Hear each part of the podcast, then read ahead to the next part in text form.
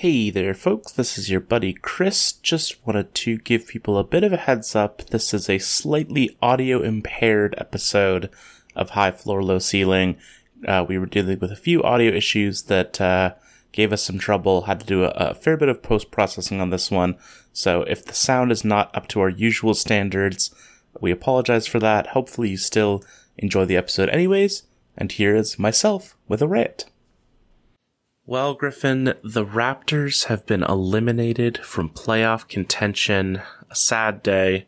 Uh, it was an often exciting, at times quite embittered series. The Raptors did not pull off the uh, three zero comeback that was promised, but that's a, a discussion for another day, perhaps. A lot of that bitterness in the series centered around Joel Embiid, which brings me to my rant today, which is that it's okay to just not like a guy. That's the simple fact of the matter, and I think that that is uh, what we saw with Joel Embiid for Raptors fans. You know, it, it cuts both ways. Some people were trying to call Embiid a dirty player for stepping on Scottie Barnes and causing his injury. I think, you know, I, I, I ran the tape back a few times. I feel quite certain that there was no malice behind uh, him stepping on Scottie's ankle. And other people feel the need to justify their dislike in his playstyle or the quotes he gives to the media, his celebrations. I don't harbor any ill will towards Joel Embiid as a person. I'm sure I'd be a huge fan of him if he played for my team, but he doesn't, and I don't. And I'm okay with that. I'm okay with not having a reason to dislike a player other than that he beat my team in the playoffs. As much as we try and put good thought into uh, the things we talk about on this podcast, as much as we like to put logic at the forefront when we talk about sports, I think sometimes we forget that there's a an irrational, emotional element to the game, and I think that that should uh, be celebrated. And speaking of deeply irrational, it's time for another episode of High Floor, Low Ceiling.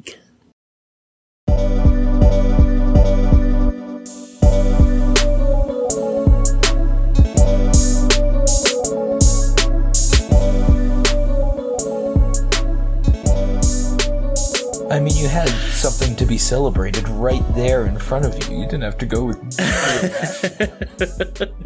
You think I like this podcast? And welcome to High Floor, Low Ceiling, the sports podcast you are currently listening to.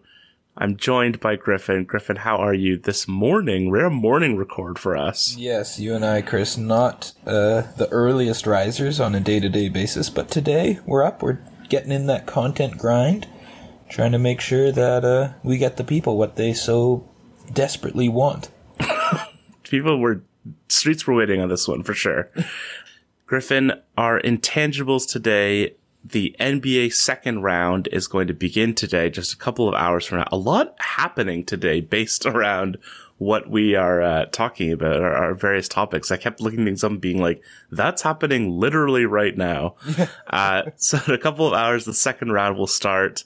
Um, we'll be talking about some of those second round teams shortly, but the what I wanted to ask you was, other than the Raptors, obviously, like I said, going out in six games, which team is the team that you are sad to see go from the playoffs? And I feel like there is maybe an obvious answer, but I, I'm curious what you think. Yeah, well, there's quite a few. Um, I think that the Chicago Bulls went out without, uh, like they sort of went out sad. Like they could have been better mm-hmm. if they had been healthy. Lon- no Lonzo, obviously. LaVine not himself. So uh, I'm sad to see them go. And uh, the Atlanta Hawks are always fun to watch as well. But I think my number one sad to see them go pick is the New Orleans Pelicans. I was all in on Nola. That team was fun. Uh, Brandon Ingram's awesome. He's so great. Everyone loves Jonas Valanciunas here in Toronto, of course. And then the defenders, Herb Jones and Alvarado. Man, th- I fell in love with those guys. Getting to watch them for the first time, really. I don't watch a lot of New Orleans Pelicans in the re- regular season. So, um, yeah, the, the Pelicans. Uh, we barely knew Yee, and hopefully mm-hmm. they get Zion back and we can know Yee a lot better next year. Yeah, they're an interesting team for sure. I was never quite as high on them, even as like an upset kind of pick, or as a team that would like make some noise kind of pick uh, in the first round. But I mean, certainly when you add Zion Williamson to the mix, it gets interesting. For me, I think I have to go with the Denver Nuggets. You know, it's sad to see a player of uh, Nikola Jokic's caliber go out, and they are, you know, I think maybe it was always a team. I, I did pick them over the Warriors, which now looks like a terrible mistake, but I think that they were maybe always a team that was a little more built for the regular season. Um, you know, when you don't have had to deal with your worst players sort of being matched up against the other team's best players, and teams are hunting for switches more and things like that. But definitely sad to see them go. Griffin, other news happening, the N F L draft. Uh, we saw the first two days happen over the last two days. Not a confusing sentence at all. Uh, the number one pick, Trayvon Walker, going to the Jacksonville Jaguars. Somewhat surprising of a pick. You know, we heard a lot about Aiden Hutchinson and uh, Kayvon Thibodeau, who ended up falling a little bit to number seven, I believe. Uh, but Trayvon Walker, I've done about thirty seconds of research, Griffin, and I have a take on Trayvon Walker. uh, no hedging here on H F L C. He is the Scottie Barnes of defensive linemen, because wow. I was doing some reading. He was not a starter on Georgia until his final year of college. Uh, he has incredible versatility. You know, I saw him, I was confused when I saw him drafted, because everything said that he was a defensive end, and everything I had read said he was a defensive tackle. And so mm. he has that versatility. He can play defensive end, defensive tackle, or even linebacker, is uh, my understanding. Very Scotty. And so, yes. And so the, the athleticism, the versatility, and then that sort of coming on late and surging up the draft board, I think makes him the Scottie Barnes of defensive linemen. And so I'm going to name Trayvon Walker to the H F L C Hall of Players to Look Out For. Along, I, he would be the next number two inductee behind, I guess, number three, Scottie Barnes, number one, Phil Taylor, number two. Phil Taylor, number one, I believe. In our hearts, certainly. um, but in, in chronological order, yes, Phil Taylor, number two. Uh, despite the fact that he is retired, still a player to watch. You never uh, know when yeah. Phil might come back and just yeah. run the dirt scene again. Um, but yeah, I like that take a lot, Chris. Uh, I think your research paid dividends. um, we'll see. We'll see how the uh, Jaguars do this year. We'll certainly have some N F L talk, I think, to have going forward, because there have been a lot of uh, a lot of things going on. But the last thing, Griffin, I was doing some. I was trying to figure out what was going on today, because I saw that there was one N H L game happening today, and I've declared it the saddest N H L game of all time. It is the only game being played today. It is between the Winnipeg Jets and the Seattle Kraken, two teams that are firmly out of the postseason. It was rescheduled due to weather. Normally, like in the N B A, that does not happen. Yeah, it's very strange. It's an indoor game. Um, but normally, Griffin, like, have you ever seen like how I think the Indiana Pacers a few years ago, they only played eighty-one games because they had a game that was like canceled and had to be rescheduled, and then it ended up not mattering for seeding purposes. And so it ended up, they just played eighty-one games. I mean, well, do you remember sense. this? That's a good call from the N B A. I mean, it's tough because not only do both teams not have to be in any sort of playoff hunt, but they both have to be like secure in that, like the draft lottery can't change based on the result of this game either. Right. So, It's a, yeah. it's a perfect storm situation for sure. Much like the perfect storm that got the game canceled the first time. Pre- precisely. Um, but yeah, it's, it's just, it's incredibly sad to me to have one N H L game the day before the playoffs start and then have that be between the Jets and the Kraken. But really, it does feel like some sort of like consolation, like warm up game for the playoffs. Yeah, it's like, we know that you're hurting without any hockey today, so we'll throw you this bonus game. These two teams um, are like, why do we have to do this? But speaking of the N H L playoffs, Griffin, they are getting into gear tomorrow. Oh, right? Tomorrow, I think? Yes. Uh, we don't check facts here. Is that an and we wanted H F L C motto? That's the H F L C guarantee, baby. Uh, and we wanted to talk a little bit about some N H L teams in the playoffs and some N F L teams. So we are going to be drawing some, some cross-sport comparisons, like we like to do, between some N H L teams and some N B A playoff teams, Griffin. Yeah, I like this a lot, Chris. We we all love a good cross-sport comparison. Uh, so I could kick it off with one of mine here. This mm-hmm. is one that I feel good about, and I'm going to take the Golden State Warriors. There, you've got a team with a few championships under their belt. Uh, they definitely had a bit of a dynastic run earlier this century. They're led mm-hmm. by a game-changing superstar, one of the greatest to ever do it, and his all-star running mate, an elite player in his own right. Both the game-changing superstar and the all-star running mate have had injury history in their past, uh, but they hopefully can play well this postseason. Uh, both star players are surrounded by a seemingly ever-changing cast of supporting players who, you're like, who the heck's this guy now? But they always step up, and they always fill in their role well. Uh, I'm sure hockey fans know where I'm going with this at this point, Chris. Uh, the Golden State Warriors are the Pittsburgh Penguins. Mm. See, this one is interesting because I feel like the type of team that the Golden State Warriors are in terms of their sort of team makeup and the success that they've had in, in years past, I feel like that is a more common thing in hockey than it is in basketball, where you can have a team where it's like they're what, four years removed now from winning a championship. They still have that core group of star players who won the championship together. Those guys are still together. And so, like, I was looking sort of down the list and I was like, well, Pittsburgh is like that, like you said. I think you could say the Washington Capitals yeah. are quite similar to that as well. And also the uh, Boston Bruins. So I feel like that that is just a a thing we see a lot in hockey, where teams tend to keep that that core together once you find a star player, right? Yeah, well, player movement is definitely lower in hockey than it is in the soap opera of the N B A. But, um, Chris, I have an unanswerable, impossible question for you, speaking of these two teams. Mm-hmm. Is Stephen Curry better than Sidney Crosby? That's a very interesting question, Griffin. They're both, you know, somewhat the, the faces of their generation. I think Crosby is maybe more of the... he's... He's in the LeBron generation more than the Curry generation, perhaps. I think you have to give it to Sidney Crosby.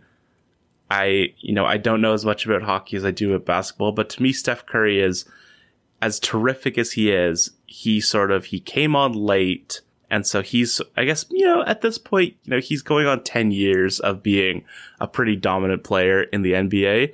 But Sidney Crosby, I feel like, has been pretty much dominant since he since he came into the league. Obviously, much like Curry, he had he had some injury issues at certain times that sort of caused his play to fluctuate a little bit. But I think he's more in the LeBron category of, like, this guy has been doing it for like fifteen years now. He's still an elite player, and he's still, like, you know, should should be venerated as one of the... Here's a question I have for you.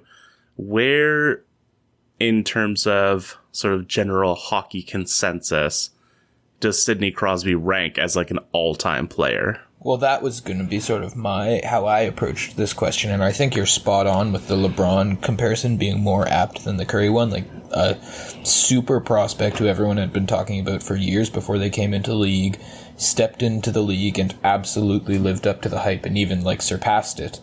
And, of course, with Crosby, like, even he lost some of his best prime years to injury, which luckily LeBron never did. But, um... yeah, I think by the time all is said and done, I think most people will be comfortable making an argument for Sidney Crosby as a top five player of all time. Mm-hmm. Now, there isn't as much focus on ring culture in the N H L, but still, when he only had that one Stanley Cup for a while, it was a little more dubious, but now he's up to three, which is right. like a very incredible achievement, and he's been the best player in the N H L from like two thousand four to twenty twenty, maybe, until when Connor McDavid finally started to challenge him. And you could always talk mm-hmm. about Alexander Ovechkin or uh, Pat Patrice Bergeron or one of those guys, but it's always pretty consensusly been Sidney Crosby. Mm-hmm. So I think that, yeah, top five, I mean, you've got Gretzky and Lemieux, one and two, uh, Bobby Orr, Gordie Howe, Sidney Crosby. There's been a lot of great players in N H L history, but I think he's firmly planted himself in that discussion. Whereas Steph, I would say, top twelve, top ten, like... Yeah, I think he's, uh, you know, I'd have to look at my extensive uh, all-time Hall of Fame ranking that I, I have devised, but, you, you know, he certainly... I love a good spreadsheet. He's certainly in the top twenty, I would say, probably more like fifteen. I think the one thing that does hurt him, and, you know, maybe that he could repair going forward, is that lack of longevity. Like, he's not racking up like fifteen all-star appearances. He's more in like the ten range. And so I think that that does, when you're parsing between like the number fifteen greatest player of all time and the number fourteen, then that stuff does start to matter a little bit more. But I mean, certainly, in terms of the heights he hit in like twenty sixteen, I, I feel like he has to be, you know, in terms of a single season, I think that that's top five, certainly. And Chris, um, not, not to get into this right now, but just because I'm curious, on your spreadsheet, is Kobe Bryant in the top ten all time? I believe he is. You know, I'm just going to have to pull up the spreadsheet here. I do, you know, we we haven't made an update recently. This is with my, my good friend Isaac of the Bench Connection. Uh, he... Right now, Kobe Bryant is in the top ten. He is number nine. You know, I am no uh, great fan of Kobe Bryant, certainly. Uh, but, you know, when you when you look at the people below him, it's hard to quibble. Like, he's sort of at the bottom of the, like, omega super level right. kind of Hall of Fame players where, you know, below him, it's like Jerry West, I think, would still be in that category. Oscar Robertson would still be in that category. But then, you know, then you're getting into the Hakeem Olajuwon, Shaq, Kevin Durant kind of tier, which I think is is a clear step below some of those great, super, super duper greats like a, a LeBron or a Magic Johnson. Personally, I'd put Shaq in with the super duper duper greats, but anyway, that's not that's not what we're talking about here. I'm sure your spreadsheet is very well researched. I'm not going to question question the spreadsheet. Uh, Thank I you know for you would destroy me with facts and logic if I tried. That's what I live for. Um, Griffin, I have a comparison for you here. And this is a team that, uh, a hockey team that I don't know a ton about. And so I'm interested to hear if you can sort of fill in the gaps a little bit for me. This is, uh, we're talking about the Miami Heat here, a team with a, a strong culture, you know, a culture of hard work and toughness, uh, a team that leads with its defense, a team that has a mixture of veteran talent and some young guys coming up. I think the Miami Heat are the Carolina Hurricanes, Griffin, who might be getting a little overlooked as the number one team in the Metropolitan Division, much as the Miami Heat might be getting a little overlooked as the number one seed in the Eastern Conference. What do you think about that? Uh, I like that, Chris. Um, the Miami Heat have dealt with some injury problems this year, and right now uh, Carolina is missing Frederick Anderson, so that could impact them. Um, but yeah, in terms of what you said about the uh, cores of the teams and the culture and the overlooked factor, yeah, a lot of talk about the three or four playoff teams coming out of the Atlantic, Toronto, Florida, Boston, and Tampa Bay. And people aren't talking about the Carolina Hurricanes as a bona fide Stanley Cup contender, which they should be, and they have played, like, all season. So uh, I like that a lot. Plus, you've got the uh, Tony D'Angelo and Myers-Leonard connection over time. Um,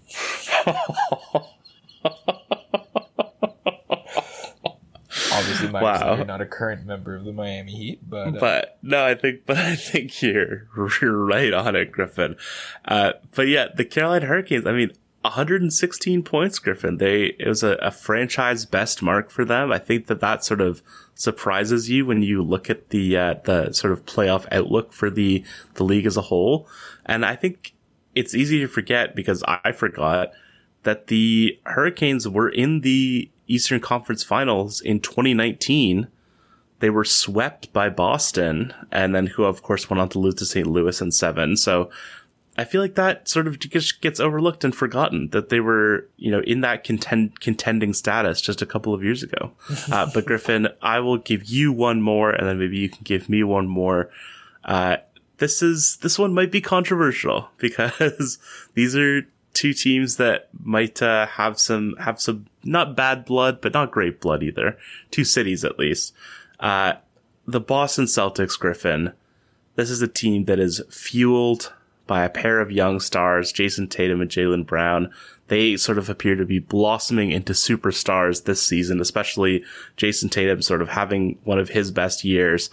Uh, they've sort of been in the mix for a while now. They've disappointed several years, of course, being a five hundred team last year. And this is sort of, they're looking like the best version of themselves. They've brought in some veteran talent that's uh, helped them defensively in Al Horford. They've shored up some of their depth issues that might have existed. And so I think, Griffin, as sacrilegious as it might be, the Boston Celtics are the Toronto Maple Leafs. Oh, my God. What do you think? I think that, the, you know, Mitch Marner, Austin Matthews, sort of the, the Jaylen Brown and the Jayson Tatum of uh, of the N B A or the N H L. Is that fair to say? Oh, God, you're so onto something. It's so you're right, and it it's, it burns. But I mean, hey, the Celtics look like they might be heading to the N B A Finals. So uh, that was that was the other thing I wanted to bring up, Griffin, because it could bode well for the Leafs. Do you think?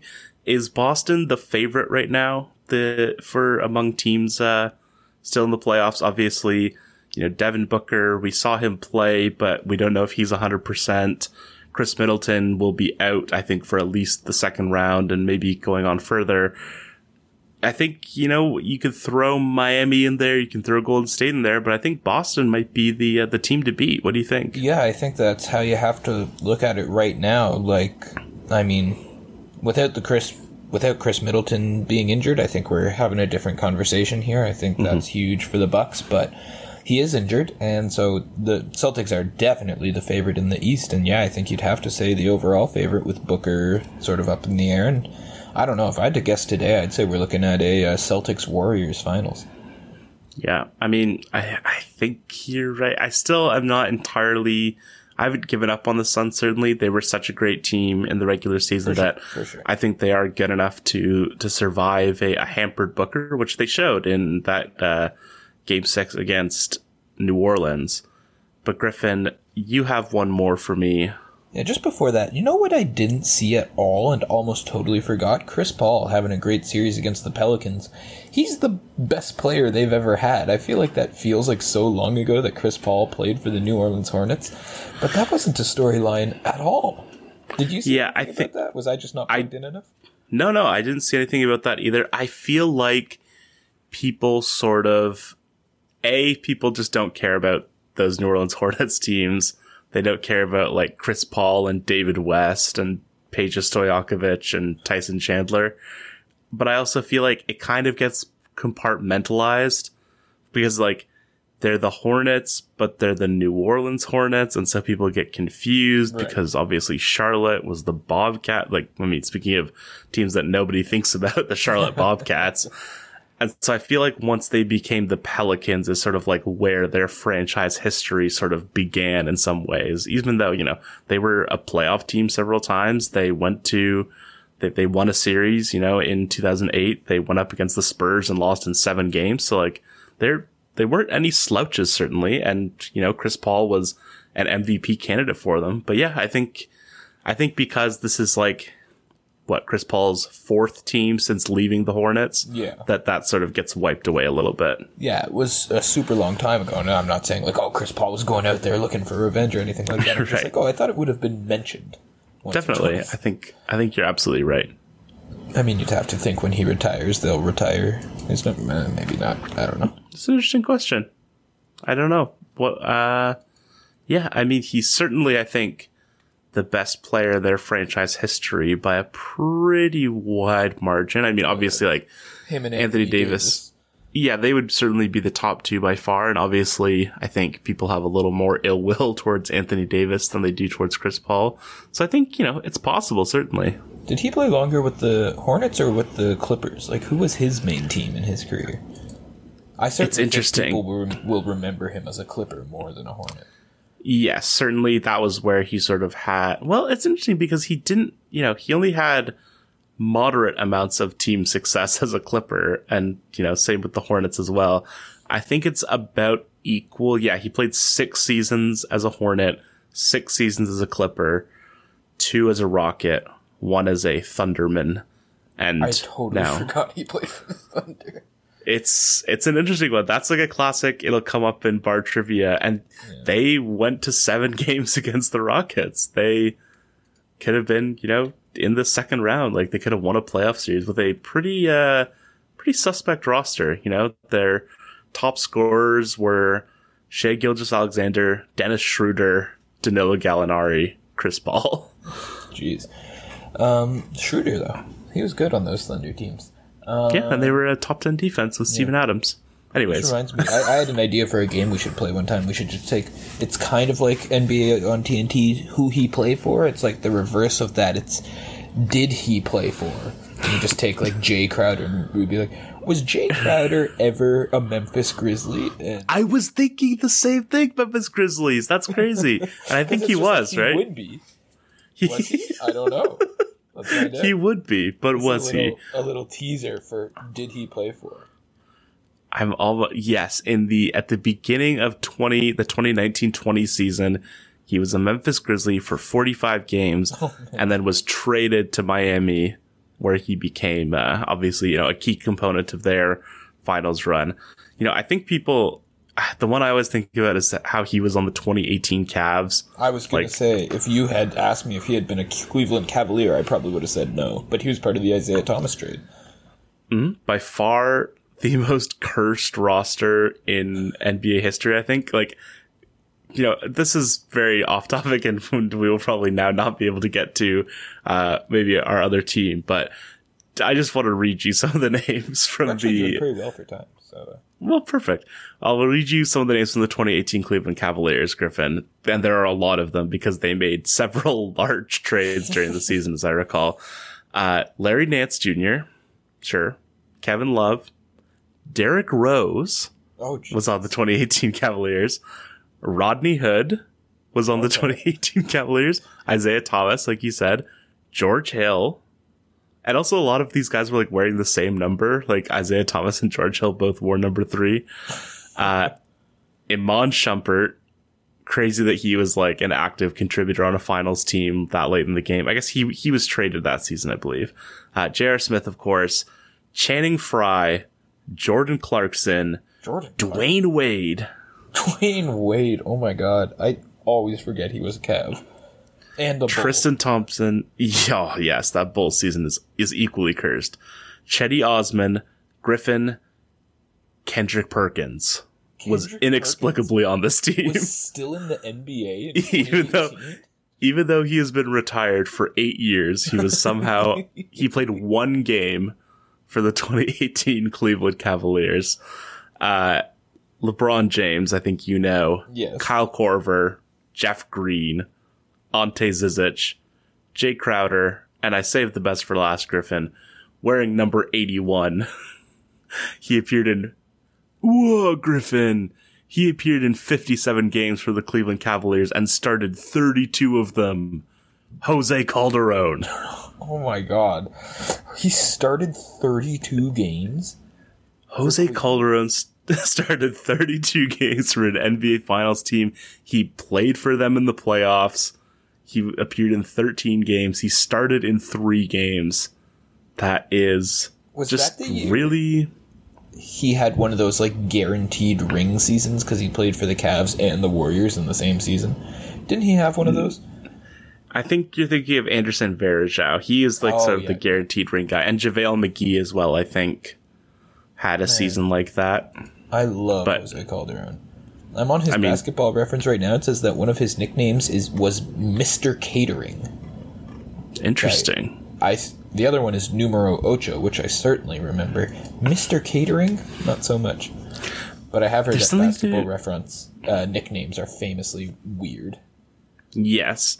Well, of course, uh, uh, another a podcast I listened to, the the Flagrant Ones, have added managed to get added to Ryan Arcidiacono's basketball reference name, the Arch of Dimes, as a nickname. That's a good one. I love it's a great Calderon, nickname though. It's crazy how many times the Raptors tried to bring in someone mm-hmm. to be their new starting point guard, and Jose was like, okay, I'll be a backup, I'm a good team player, and then would just play his way back into the starting role. I feel like it happened at least three times until Kyle Lowry finally did it to him. It even happened with Kyle Lowry, I think. Like in I think you're right. like, even like when Kyle Lowry was brought in, he was not a full-time starter, I don't think. Like, and Jose Calderon was like sometimes starting alongside him, I think. It was really weird. And then eventually got traded to Detroit. Uh, I believe in the famous Austin Day trade. Yeah, was it, I think it was part of the Rudy Gay trade, wasn't it? It was like a three-team trade. It might well have been. Uh, we're deep diving on Jose Calderon, just as we yeah, planned this to. Has been on Calderon talk. Uh, how how would how do you say talk? Uh, this has been Habla Calderon. Um, Great accent work there. Thank you. I uh, took three years of Spanish in university, and it really wow. Wow. But Griffin, we cannot we cannot tarry with Jose Calderon any oh, longer. I want to, Chris. He was my favorite back in the day. I loved Jose Calderon. That does make sense for you, I think. And just uh but Griffin, I think you, you you have one more for us, right? Yeah. Yeah. Oh, he would put up the three by his head every time he hit a three.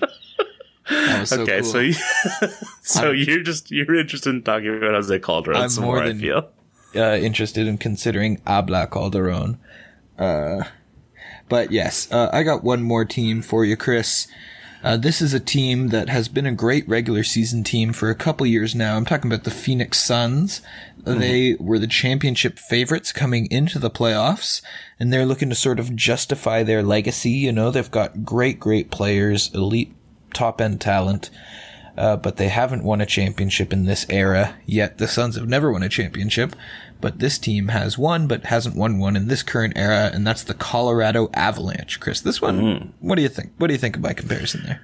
I think that is an extremely apt comparison. You know, obviously the, the Suns sort of came on last year in a way that not a lot of people expected, but I think that they are quite similar. You know, they have the youth. Um, you know, maybe I guess you could say that the Avalanche have a fair amount of veteran talent, but they are really, you know, fueled by their their young guys and their sort of in their prime kind of guys. Yeah. Um, but yeah, it's it's an interesting uh, it's an interesting point of comparison, Griffin, because they're both teams that you think. I mean, I sort of felt this is their year about the Avalanche last year, and obviously that was quite a disappointing season for them. But here they are again, the number one seed in the Western Conference, and I feel like are here's a question for you. Are the Colorado Avalanche in the freezer? Oh, I think if they don't make it to the Stanley Cup Finals this year, we stick them in the freezer. Yeah, I like guess, the like, bar is high. Yeah, because I really have not heard them get talked about that much this year, especially, you know, compared to uh, the other top teams in the N H L overall and in the Western Conference. You know, you heard more. I think obviously there's Canadian bias here, but you heard more about the Flames. You heard more about the Oilers. Not so much about the Minnesota Wild and the Saint Louis Blues, who have quietly both been very good teams. I mean, Minnesota is finishing with one hundred thirteen points. I feel like people sort of still see them as like a plucky upstart rather than a team that is like a contender in that conference. But yeah, I think... Uh, yeah. And of course, they get rewarded by having to play the Blues in the first round because the N H L playoff system is insane. It is. And, you know, I feel like every I feel like every N H L playoff series is always a tough matchup. Uh, but the Avalanche, yeah, it's... You know, they're... Say, sorry. To interrupt one more time, the Wild and the Blues, for me, two of the best jerseys in hockey. I love, Griffin, a dark green yes. in a in a jersey, and people need to use that more. You see yes. it at Fair Mountain Hockey. You know, you got the Dallas Stars. They're, I guess, more of like a neon green at, at times. Yeah, I, but I like the Wild a lot better. The forest green. Yes, exactly. A forest green we love. Uh, you know, the Cream City Bucks jerseys. Those I think, are good. Uh, Those had some elements of that as well. But yeah, I mean, it's it's tough because the Avalanche are, are the first seed in the Western Conference again. They are second only to the Panthers in points in the N H L, and yet we can't really feel any kind of confidence in them until they, like you said, I think I think the bar should be getting to the Stanley Cup final for them this year because everything has sort of broken in the right way for them. Yes, agreed. And yeah, I think when we're talking about the Suns, like the Avalanche have more high-end talent. Like the Suns are a bit more of like a, how are they doing this team than the Avalanche does. Mm-hmm. Obviously the Suns have Paul and Booker, who are two of the best in the league, but like the yeah, Avalanche I know what you mean. McCarr and McKinnon and Landeskog, like they're stacked. Yeah, and and the Suns aren't quite like, you look at the roster, I think, and you don't think like that's a team that should be by far the best team in the N B A, which is what they were this season. And I feel like people sort of sleep on that a little bit. Um, but those are some of our points of comparison. Uh, the N H L playoffs are getting started, Griffin. I'm sure we will.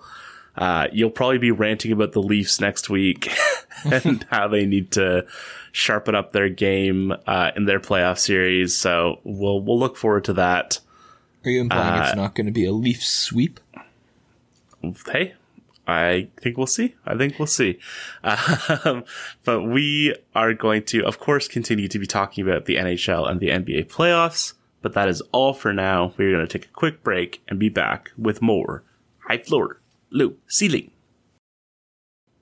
And welcome back to High Floor, Low Ceiling. I got it out there. I don't know what I'm doing.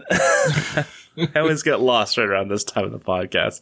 Uh, Griffin, if you'll recall, and I believe you do, a few weeks ago, we talked about our obscure sports. We drafted some rosters. We said we'd keep an eye on them. And when we say something, we're going to do something at High Floor, Low Ceiling. We do it. And so we have come in with some news updates. I think we're going to, we sort of flip the script here because we each drafted three sports and the three, we both uh, found some news items on each other's sport. Uh, so we can, we can provide some updates to each other. Maybe if, uh, if anyone has some insight, then they can provide it to the other. But we have, uh, we, we, we're on the obscure sports beat this week, certainly. That we are, Chris. Uh, it's good to be back. I had a lot of fun checking out my obscure sports. I don't know.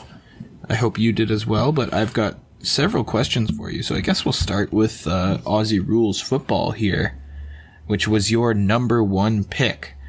And my first question for you, Chris, is that when I looked up Aussie Rules football, all of the scores are in decimals? What What's with that? So I think the best way I can describe this to you, Griffin, is... It's like, you know how when it says that a pitcher, well, maybe this is a bad example, but when a pitcher pitches like eight point two innings, it doesn't mean that they pitched eight innings and then twenty percent of an inning. It means they pitched eight innings and two outs. Right. So the decimal in Aussie Rules is the same, where you have the goals and then it has the decimal and then what are called, I think, behinds. So the way the scoring works is like if you kick a goal through like the front posts, then that's a goal and it's six points. If you kick a behind, which is through like the rear posts, which I guess are like easier and like you can sort of hit them at an angle, then that's a one point and it's called a behind. And so, you know, if it's seven point ten, then that's seven goals, so forty-two points.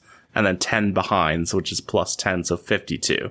So there is some math. Okay, there's some multiplication. fifty-two and, in that scenario. Because you want to know how many goals someone scored. They could have kicked fifty-two behinds, or they could have uh, kicked eight goals and four behinds. In theory, can you like win with only behinds? Like if you, it if you seems kick- unlikely. But, like, just, like, in the rules, if you kicked twenty behinds and the other team only kicked three goals and no behinds, you would win, right? Yeah, yeah, certainly. There's okay. nothing uh, there's nothing keeping you from winning on behinds. But usually, like, you know, I'm looking at a score uh, from today. Brisbane defeated the Sydney Swans one thirteen to eighty-nine. So I feel like Jeez. kicking only behinds might... Uh, Might, might be an issue for you from scoring, from a scoring perspective. Well, yeah, the game definitely looks entertaining as hell. I certainly hope we'll get together and watch one at some point because mm-hmm. it looks super fun. Maybe we should go to Australia. Yeah, well, that'd be fun. Uh, do a do a live show. And I've got at the Opera House. Oh yeah, yeah, we could get all of our. I don't know. I haven't checked our stats in a while. I don't know if we have any Australian listeners, but uh, oh, I'm sure we do. We have listeners from all around the world, and we love our fans, don't we? So and true. That we do. Just dropped my have, headphone. Yeah, don't worry. It'll be very audible on the, on the record. Good, don't good. worry. I want our, our fans to feel like they're sitting in the room with us, which we are mm-hmm. not. Um, but, Chris, I've got a couple headlines here mm-hmm. from the world of Aussie rules football that I just want you to parse for me. The mm-hmm. first headline I saw was that there is a huge mistake in Channel seven's footy coverage. Mm-hmm. Uh, what do you think this mistake was? Personally, I think that they have accidentally been airing American football instead of Aussie football. And that's my that's my guess for the huge mistake that Channel seven has been Channel seven has been committing. Well, it's crazy, Griffin, is that not only are they showing American football, they're showing concerts by the band American Football. So it's like a double a double doubles. gaffe. They're completely off base here. Uh, no, I, I actually did look into this. And I, the, it's based around, uh, the coverage of the sport. Like you said, it's based around sort of, they have these, uh, like, I think it's to do with shows that they have canceled, sort of like panel chats or ah. like the, the sort of pre-game chat shows where they sort of dive into how the Geelong Cats are doing on a given day or something like that. And so the huge mistake is that they have sort of pared down their coverage. I think uh, the pandemic sort of caused some of that, that it was for financial reasons, but that this decreasing their coverage on Channel seven was a big mistake in some people's minds, apparently. Right. All right, and Chris, the other thing I wanted to run by you, there was a wild brawl in a match between the Carlton Blues and the North Melbourne Kangaroos. Um, first of all, I just got to say, North Melbourne had to have had, like, first pick of naming rights, right? Like, Kangaroos. I, I can't believe every team in the league didn't try and name themselves the Kangaroos. Um, well, you know, there aren't, there aren't a ton of uh, beaver teams, Griffin, in, in, the uh, C F L, in Canada. That's true. So, you know, you have to think about it that way. Even though we associate the, the humble kangaroo with Australia, they might not feel the same way. Yeah, but I, I do think a kangaroo is a more intimidating mascot than a beaver. Um, Kangaroos will knock a guy out. Yes, of course. They have their famous uh, kicking power and such. Uh, we all know that every every animal in Australia is designed Deadly. to destroy. Yeah. But, Chris, have you seen the video of this wild brawl? I have not seen the brawl, Griffin, unfortunately. Okay, well, I'm going to read you some lines from an article about the brawl, and mm. you are going to parse the Australian slang for me and tell me what happened. Mm-hmm. Uh, this article was written by Ben Waterworth for Fox Sports. Shout out to Ben Waterworth. Uh, Cheers. Okay. Chris, as the Kangaroos kicked the ball inside fifty late in the third term, a free kick was paid to the Blues for an illegal hold. Um, I'm not familiar with that. I believe they use the quarter system. I think, is it maybe twenty minute quarters or fifteen minute quarters? Um, so I imagine the third term is referring to the quarter. Uh, inside fifty, I imagine that is, you know, the fifty, well, would it be, I guess it'd be fifty meters probably, not fifty yards, but at any rate, uh, they kicked the ball. You got that. Uh, and then, you know, in a legal hold, I, a lot of what Australian rules football is, is sort of this jockeying for position. It's basically like competitive rebounding in some ways, uh, where, like, you know, there's a lot of like drop kicks that will like sail through the air. And then the other, the, the players sort of have to jockey for position and try and grab the ball. Uh, so obviously an, an illegal hold is going to come up. Unless you get a uh, what we call a mark, which I believe is referenced later in this article, then the ball is live and sort of you can. It's a contact sport, so uh, you can have some uh, some some hands being thrown, and I, I imagine some illegal holds as well. All right, there we go. Uh, and so on the ensuing free kick, Blues defender Lewis Young attempted to mark the ball, only to be tunneled by ruse forward Larkey while at full stretch. yeah. This is uh, this is fascinating stuff. Uh, I, I'm not sure about full stretch. Tunneled, I assume, is like, you know, you sort of put your head down and deliver a tackle.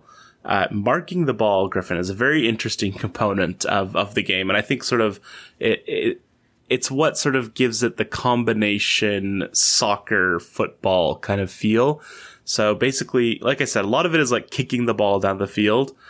And if you, if the ball travels, I think it's fifteen yards or meters, whichever they use, and then an, a player from your team catches the ball, that's called a mark. And so basically, like, the defenders have to give you space, and then you can sort of basically, like, kick off again. And so you can sort of, like, go... So if you catch it on the fly, you sort of, like, get to catch your breath and... Yeah. Or, but then also you can do what's called playing on, where you sort of immediately play the ball and sort of give up this safety in exchange for, like, sort of moving with the momentum of the right. game if it's if it's advantageous for you. So the mark system is very uh, uh, an integral part of the game, Griffin. And there's a very famous final, an A F L final, I think, in, I forget when exactly, but within the last ten years, where someone was said to have believed to have played on, but then later sort of took the mark, and it was very controversial. So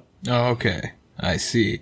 Um, and as far as I can tell from the video, full stretch means that Louis Young, he had leaped in the air in- impressively highly and was just mm-hmm. like fully stretched out to grab the ball and being tunneled by Larkey. Uh, Larkey basically lowered oh, his head underneath. And yeah, basically ran into him while he was fully in the air and completely defenseless. It was a, it looked like a very dangerous move. He hit the ground like right on his back, like fully horizontal.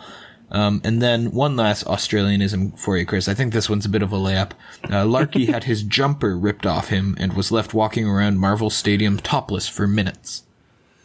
Well, I'm just impressed that... Uh, jumper. I'm just impressed that Marvel Studios has paid for a stadium sponsorship rights in Australia. Good for them. Um, um, but yeah, it was crazy. Like, he he pulled off this dirty hit and then mm-hmm. was immediately surrounded by like six guys on the other team, and they went, but they didn't beat him up, they just ripped his shirt off. And then all of his teammates came in and the refs came in, and uh, the there was a fifty meter penalty the other way, so I assume they got to move the ball up fifty meters, and then some guy kicked a goal, and it was his first goal in like three years. So it sounds wow. like a crazy sequence altogether. Yeah. But uh, there's also, there's someone, I forget, I forget the name, but someone had just set the record I saw for the, the most goals to start a career without conceding a behind. I so it's sort of that. similar. Wasn't there, there a rookie in M L B this year who like had like the most, had reached base the most consecutive times to start a career yes, without yes. striking out or something? Uh, I forget who it was exactly, but it's it's a similar record to that. And also this guy, I was reading about this guy, and he gave up, he was like a mature recruit. He's like twenty-eight years old, but it's only like his second year or whatever. And he gave up being a civil engineer to join the A F L. Wow. So living out the dream. Yeah, good to have a backup plan, though. So without conceding a behind, does that mean that he... Or not not conceding a behind, but without kicking a behind. Okay, so he so a behind is sort of viewed as a failure. Yeah, well, you know, it's one-sixth of the points, Griffin. Yeah, that's true. Compared right, Chris, to a from, goal. From here, uh, that's been Aussie Talk. Uh, Let's up. keep a move on here, because our time is ticking. Uh, Certainly. We'll move on to your second sport, snooker. And mm-hmm. currently, as we speak, Chris, mm-hmm. the World like Championship is literally happening right now between twenty nineteen champion Judd Trump, not sure if there's any relation, and um, six-time champion Ronnie O'Sullivan. And of course, Chris, this is something I want your opinion on. John Higgins recently said, "There's no debate in my eyes," claim, proclaiming Ronnie O'Sullivan to be the snooker goat. What do you think of that take? Well, Ronnie O'Sullivan, Griffin, is a fascinating figure in uh, in the sport of snooker. He has been around. He's he, I don't know if he's the Phil Taylor of uh, um, of snooker, but he is certainly six-time champion. Doesn't sound close to eighteen. Yeah, certainly not. But uh, but yeah, Griffin, he has, you know, he was the world champion in two thousand one, and he was the world champion in twenty twenty, and is now, you know, in the final again in twenty twenty-two. So I think that says a lot about his longevity. Uh, he is sort of the the bad boy of snooker in some oh, ways. Uh, you know, he he had a he had, Wikipedia describes it as a volatile personality. Uh, he was fined for, you know, walking out of matches and assaulting, uh, you know, reporters and things like that. Uh, he has had issues with drug abuse, Griffin. And so a very, uh, you know, a very, like I said, the bad boy of snooker. Yeah, and so snooker lifestyle will hit hard. This feels like the plot to a Will Ferrell movie from two thousand six. They really, that would, this would be a good, uh, it would be good to make a movie about Ronnie O'Sullivan. I think people would enjoy that. But yeah, he is certainly one of the, I, I think sort of the the way he gets talked about is like, he he's a bad boy, but he's so talented, Griffin. He has so much natural mm. talent. Obviously, snooker, a very gentlemanly sport. They wear those vests. Uh, but Ronnie O'Sullivan, he he's more like a, a leather jacket kind of guy. Oh, geez. Wow. Clutch my At pearls. Least in terms of vibe, not in terms of uh, what he no, wears he in his snooker. Of course, please, uh, please, please. And Chris, your last sport here was skateboarding. And instead of reading you headlines about this one, I was going to give you a quick quiz here. The quiz oh is, are you a poser or a skater? So we're going to find out, Chris, what is grip tape? Your options are, it is grip, which is tape, or sandpaper on top of a board, which helps you do tricks. What? It is grip, which is tape? Is that grip tape, or is grip tape sandpaper on top of a board, which helps you do tricks? I'm going to go with option B. All right. Um, what, where is this quiz coming from? This is coming from pro profs quizzes dot com. As far as so I these are tell, professional professors? Anyone can make a quiz. Um, oh. Where do you buy your board, Chris? Do you buy your board from Walmart, Toys R Us, or a skate shop? Uh, do I have to answer honestly, or yes, you can do. I answer? No, I you cannot try pro- and pick and choose to get the skater questions. We're trying to figure out if you're a poser. Sure. I think, but I think I know the answer is the thing. But I'm pretty sure if I were to buy a board, it would be at Walmart. All right. Um... Chris, what is a kingpin? Oh, it's a labeled diagram, so I can't show this to you, so I'm going to say you're choosing option two. Uh, sure. Tell us the reason. Why do you That's skate? Us. Do you skate for fun? Do you skate to get sponsored? Do you skate to hang out with your friends, fool around, smoke, drink, et cetera? Or you don't skate, you just carry around your board? Well... Griffin, I do not skateboard. I lack the uh, the physical dexterity, so I don't carry on my board, but I will say I have to answer I don't skate to that one, right. Which I think bodes ill. Yes. Uh, who is your favorite skater? Ryan Sheckler, Tony Hawk, Nyjah Houston, Paul Rodriguez. Oh, uh, this next one has a slur. Jaws, not the movie, you blank. Aaron Homoki.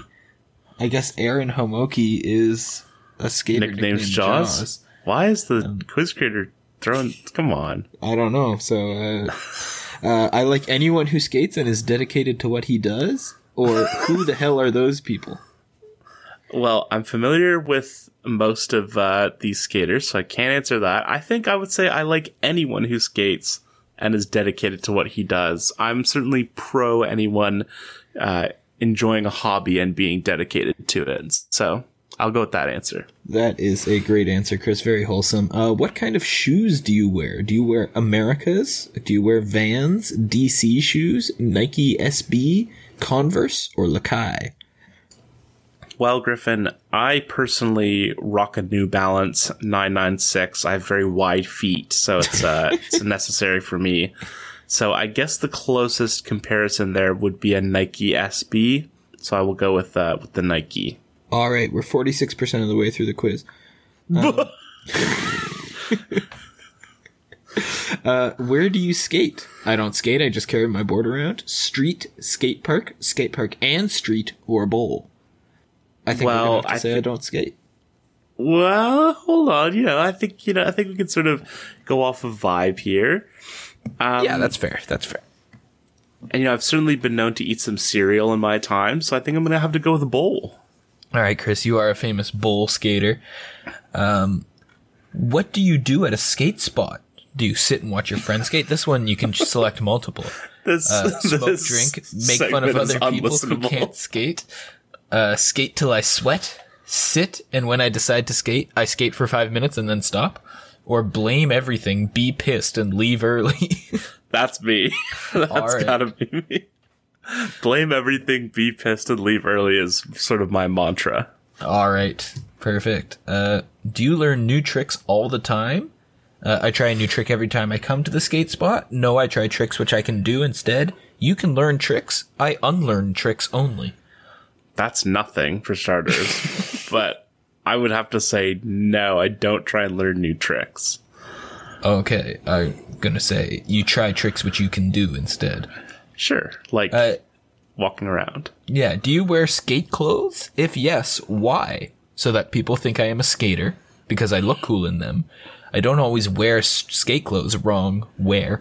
Uh, I wear whatever is fresh, or I don't mind what I wear, right wear, as long as I can skate.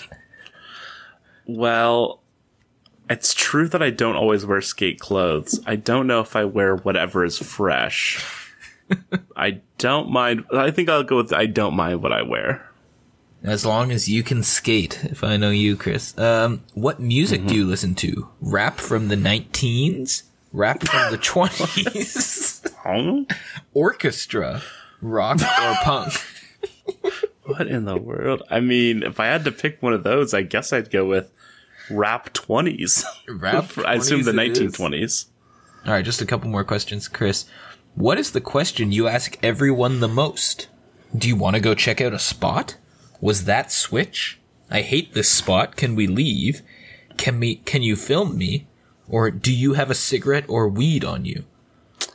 I can't, I think I would have to go with, do you have a cigarette or weed on you? All right. Because I'm not, I'm not trying to go check out a spot. I don't hate any spot because I'm not skating. I'm not trying to be filmed. Uh, and so I think that uh, smoking a cigarette would have to be my only, uh, my only recourse. All right. And finally, Chris, the last question. What is Switch Noel Fakey? Is it regular? Is it switch? Is it fakey? Is it Noel? Or do you not know? Well, I wouldn't say I know for sure. I believe fakey refers to riding backwards. So that would mean that switch Noel fakey is, I would, you would describe it as a fakey trick, perhaps. And so I'm going to say fakey. All right. Chris, let's get your results here. Um, view my results. I really hope you don't have to make an account or anything to uh, see the results. Well, I hope I don't have to be anywhere after this. Chris, you got poser. Freaking poser. You mostly get on your board pretending you are a skater to get chicks or attention. How about you learn some serious skating skills? You'll win hearts genuinely and maybe win some competitions. Uh, so Chris, this quiz seems like it was written by a great guy. Um, so a true skater. Some, some real skating skills so that you can start getting some chicks, Chris. Oh, some real, uh, gender essentialism at play there for sure. Griffin, thank you so much for I think we had delivering. to know. We had to know whether you were a poser. Uh, it's, it's nice to know for sure. Griffin, well, th- it's for the best because my news items are much shorter than yours. You went more in depth and more interesting than I. Uh, possibly a reflection of who chose the better sports, but you never know. Maybe. I did say I, I looked for headlines for my sports. There were not a lot. So if we were trying true. to choose obscure sports, maybe I chose the more obscure ones. Yeah, you're winning at obscurity, certainly. um, Griffin, your sports, indoor pools. Uh, I discovered an interesting fact, Griffin, that there are not one, but two World Indoor Bulls Championships. There is the World Bulls Indoor Championship and the World Indoor Bulls Championship. Chris, and let me just say, if you're trying to come at me and say, hey, Griffin, you should watch the World Indoor Bulls Championship, get the fuck out of my oh. face. The World Bulls Indoor Championship is where it is at. That is by far the superior circuit. The World Indoor Bowls Championship has no idea what it's doing. Those people had never even picked up a bowl in their life. So uh, let's just try and keep this to World Bowls Indoor Championship, please. Yeah, and bowls also is where I skate. Uh, yeah, I think I believe the World Indoor Bowls Championship is the more prestigious one. Um, it's for idiots. Sure. I forgot that you'd already hitched your wagon to one of them. That I did, and I'm all in. Um, so the I think the first running of the World Bowls Indoor Championship was this year. It was supposed to start in twenty twenty, was delayed due to COVID nineteen.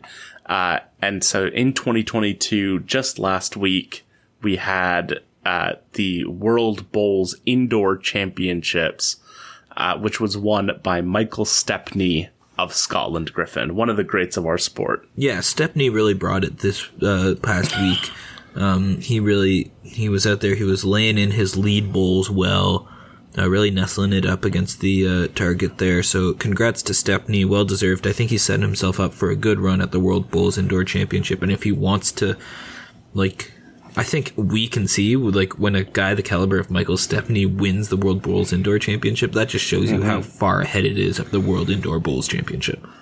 Yeah, I mean, Michael Stepney, he has a solid five sentences on his Wikipedia page, so you gotta uh I wrote them. gotta gotta give him some love there.